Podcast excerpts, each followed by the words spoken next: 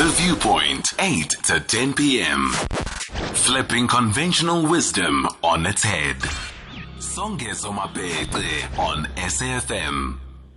Yes, the in a research partnership with Wits Business School prior to the report, the majority of the surveys conducted on the impact of COVID 19 have been consumer focused, with fewer than 40% containing questions related to impact or being more specifically business related. The South African SMME COVID Impact Report will provide valuable insights, therefore, on the effects of the lockdown based on the largest sample of SMME business owners surveyed to date. This report will include collaborative work with government departments, the financial services sector associations, and consultants. To tell us more about this report, its terms of reference, and what so far they know is Ms. Darlene Menzies, who is the Chief Executive Officer of FinFind, who have been instrumental in the compilation of this report, which will hopefully be published at the end of September. Darlene, thank you so much for your time. Good evening. Welcome. Good evening, Songezo. Good to be on your show. Excellent. So, well, teasers, please. The report is going to be out at the end of September and it might be embargoed in certain areas, but surely we want to know how the impact of COVID has affected businesses. So let's have a conversation on that. Fantastic. Yes, I think that it's important. Uh, you know, SMEs are the biggest job creators in the country, and uh, it's very important to understand the true impact that uh, that the pandemic and the lockdown has had on the SME sector and really to understand where the challenges and the, and the gaps are and where the solutions are needed so that we can start to make sure that the programs put together by public and private sector stakeholders can really address some of those challenges because some sectors have really been decimated over this period. Is there hope for recovery in relation to those that have been decimated? Is there talk? Is there movement? Are there institutions that speak to their resuscitation?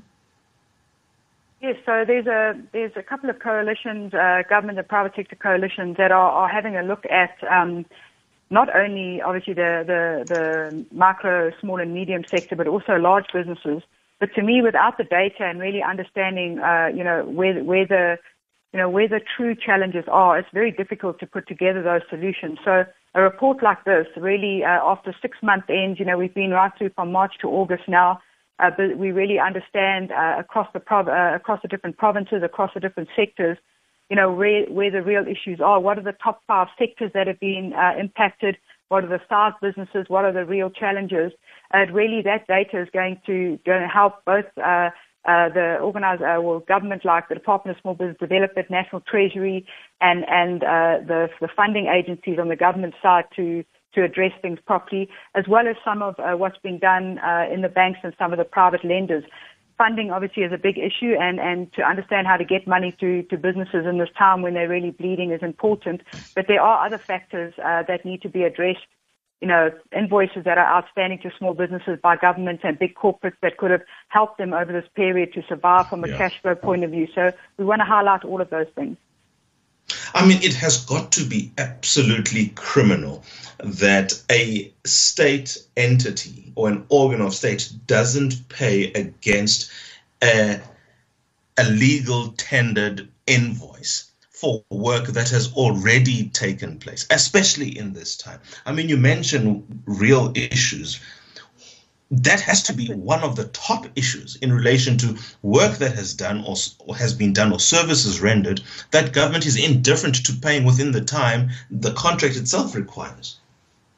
Absolutely. I think late payments is something that has always been highlighted on the small business agenda as an issue that needs to be dealt with. Right, uh, you know, whether it's um, uh, national government, provincial government or local government, so the problem is there's never really been um, a specific environment for small business to, to really voice what the reality of, of, of some of those mm-hmm. outstanding invoices. You know, they've spoken about uh, about figures of upwards of, of, of 10 billion at times.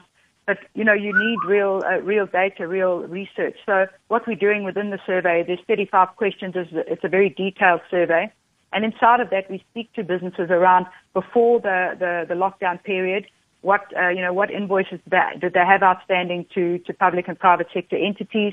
Um, have those since been paid? What is outstanding at the moment? understanding what their, their, their income is, what their expenses are, what is reduced, and, and really being able to build a solid picture with a, with a very big sample set around, you know, uh, some of the, the accountability that needs to be taken. Cash flow, um, you know, cash flow challenges is the number one uh, reason why, why small businesses go out of business, and late payments are one of the primary areas that, that uh, affect um, um, you know, a, a, good cash flow opportunity for small business. So yes, it's a very real issue.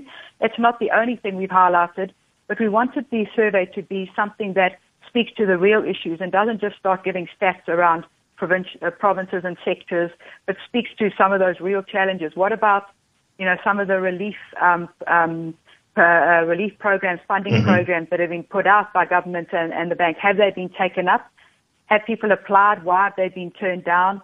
Um, you know, what are some of those uh, some of those real issues? Because it's one thing saying there are these relief mechanisms, but if they're not really being utilized, then they really haven't succeeded.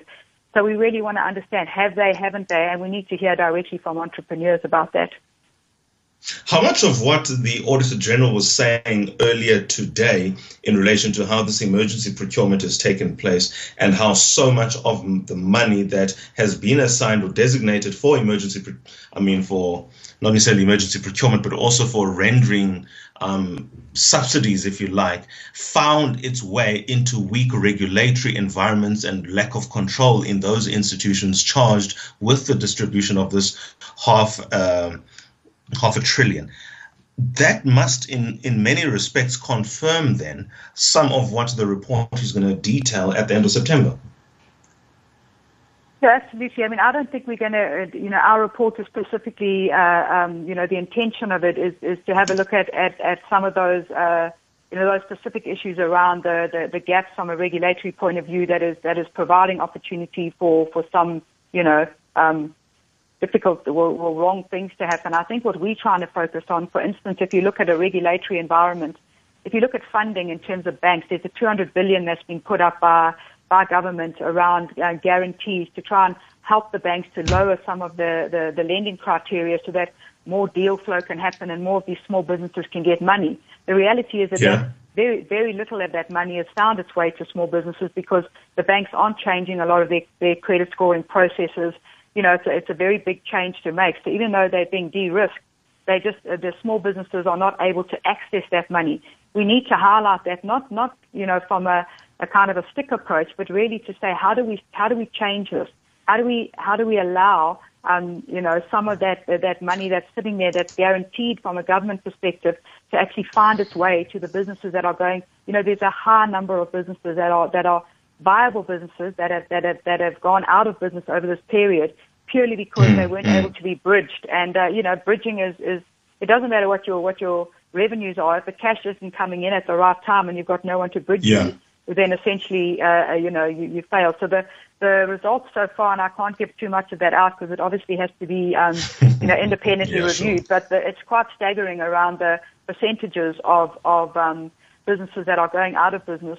And you know, the top five sectors are, are construction, food and beverage, accommodation, hospitality, and tourism. Obviously, we know, uh, you know mm. that's been a, a, big arts, entertainment, and, and, and, recreation. And then the fifth one is retail and wholesale trade, which is obviously, uh, you know, it's quite interesting. So, retail and wholesale. Yeah, that's amazing. Uh, from an SMME perspective, retail and wholesale. So, you know, uh, when you start unpacking some of that, uh, what types of businesses, where they are, what are the reasons for that, uh, you know, you get some, some quite surprising, uh, some surprising information. And surely you're going to come back and tell us about this. Absolutely. Uh, yeah, I'd love to, love to be back on the show once the, once the report is, is published and, um, and really be able to, to, to look at some of the heart of, of some of these real issues. And it's really been done Final. with the intention of packaging things correctly for solutions. Yeah, everything turns on packaging. In fact, uh, just before we started talking about these most affected industries, and I wanted you to spend some time, even if in a minute, speaking about tourism and how South Africans themselves can resuscitate tourism. But you talk about the fact that this information is not packaged in a manner that is now useful for these businesses. Even these businesses are off the proverbial grid. Some of them are not digitized. Some of them don't have the basic requirements to be able to go to the bank and then satisfy the bank that indeed you are who you say you are. How much of that then can still be part of the training or the development of small businesses to know that certain things are just non negotiable in commerce? Yeah, it's one of our big focuses, and it has been even prior to the survey. I think there, there's a responsibility on both sides. The funder side need to um, um, actually understand a different way of looking at an SME to get line of sight of their historical payment behaviors, information they haven't had at hand previously to, you know, they shouldn't be looking at the owner's credit record and understanding whether the business owner's been taking a regular salary or have they got a tax certificate. You know, after six months of, of, of, of a pandemic and a lockdown, small businesses paying their staff are, are not always paying their pay, PAYE on time, and to lock them out for that reason, mm. you know, there's some. But on the, as you say, the entrepreneur also needs to take responsibility, get their ducks in order, have their their their, their financial um, um, uh, documentation in place, and that that is very much an education issue, which uh, which we are highlighting. Fantastic. Thirty seconds. How can we revive the tourism industry? South Africans, we've got that responsibility. It's Tourism Month.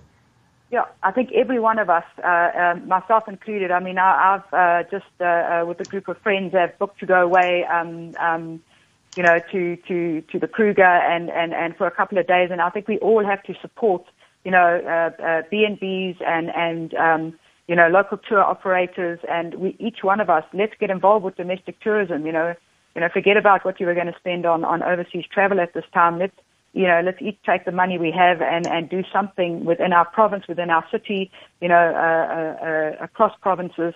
You know, we, we've got to make sure that, uh, that, that every industry survives. And, you know, the country, you know, tourism is massive from a job creation point of view. So, you know, I exhort mm. and, and, and really challenge every person out there listening do something this weekend. Go and support a small business. Go and support a, a tourism initiative. Um, get out there. Fantastic, Ms. Darlene Menzies, Chief Executive Officer at FinFind. That SMME impact report will be published at the end of September. I think you and I have a deal to come back at the beginning of October and really unpack that report, Darlene. Excellent. Look forward to it. Thank you very much, everybody. That then was the show, the SAFM Viewpoint on Wednesday, the 2nd of September. Join us tomorrow for the last program in the first week of September. Go out there, spend money in the tourism sector. Otherwise, good night. Thanks so much for your time, everybody. Bye bye.